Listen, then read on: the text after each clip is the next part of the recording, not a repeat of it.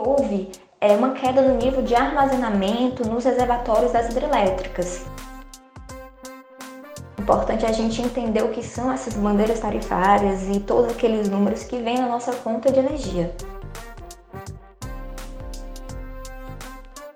A conta de luz dos consumidores brasileiros vai ficar mais cara a partir desta terça-feira, 1 de dezembro. Isso porque a Agência Nacional de Energia Elétrica decidiu acionar o sistema de bandeiras tarifárias. O recorte de hoje explica as razões para o aumento. Eu sou Diego Viana e esse é o recorte.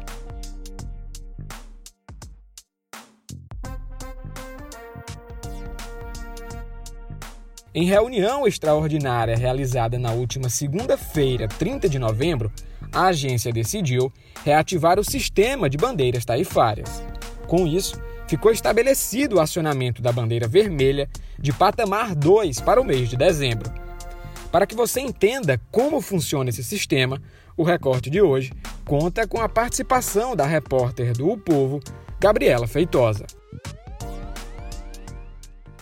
Oi, Gabriela. Explica pra gente como funciona o sistema de bandeira tarifária. Oi, gente. Pois é, excelente pergunta. Importante a gente entender o que são essas bandeiras tarifárias e todos aqueles números que vêm na nossa conta de energia.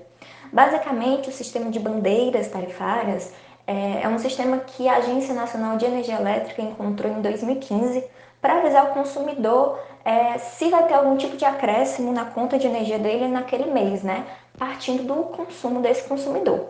Então a gente pode fazer uma analogia simples aí com o semáforo, partindo dessas três cores, do verde, do amarelo e do vermelho.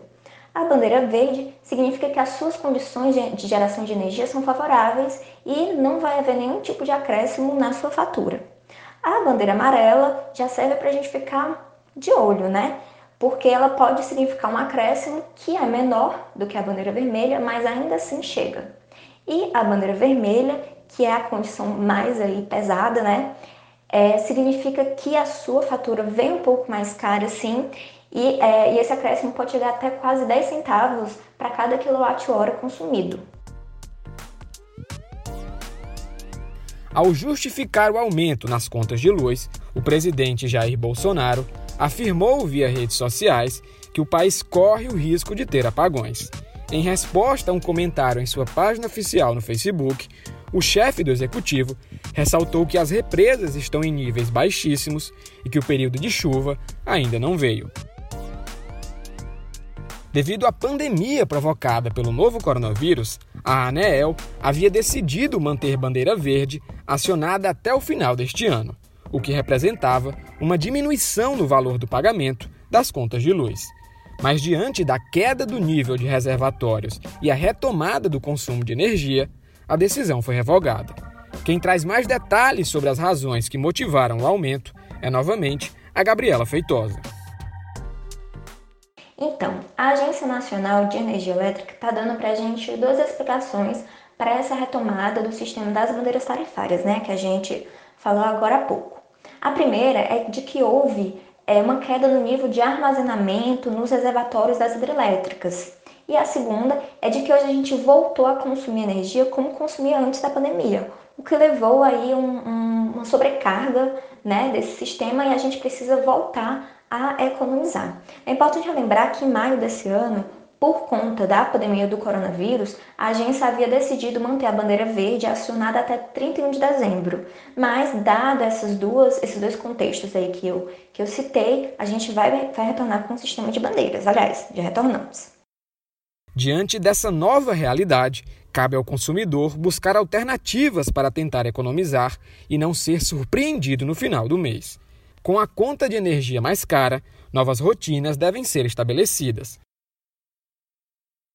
E encerrando a sua participação no recorte de hoje, a Gabriela traz dicas para você que pretende economizar. Olha, a gente fez a matéria super completa no nosso portal, opovo.com.br, mostrando aí como economizar energia em casa. Então a minha primeira dica é leia essa matéria também. Acho que vai ajudar bastante. Mas a gente pode falar aqui de algumas. Por exemplo, quem tem chuveiro elétrico em casa pode aderir a banhos mais curtos, de até 5 minutos. Quem tem ar-condicionado sabe que é, deixar portas e janelas abertas pode aumentar o consumo, então deixe tudo fechadinho, tá? Geladeira, só deixar a porta da geladeira aberta o tempo que for necessário. Iluminação, utilizar iluminação natural ou lâmpadas econômicas. Apagar a luz a sair de um cômodo e pintar o ambiente com cores claras também pode ajudar. E uma que eu acho que é bem interessante, que muita gente deve ter dúvida, são em relação a aparelhos em stand-by. A dica é retire os aparelhos da tomada quando possível ou durante longas ausências, ok? O recorte de hoje vai ficando por aqui. Para saber mais informações sobre o Brasil e o mundo, acesse o Povo Online. Até a próxima!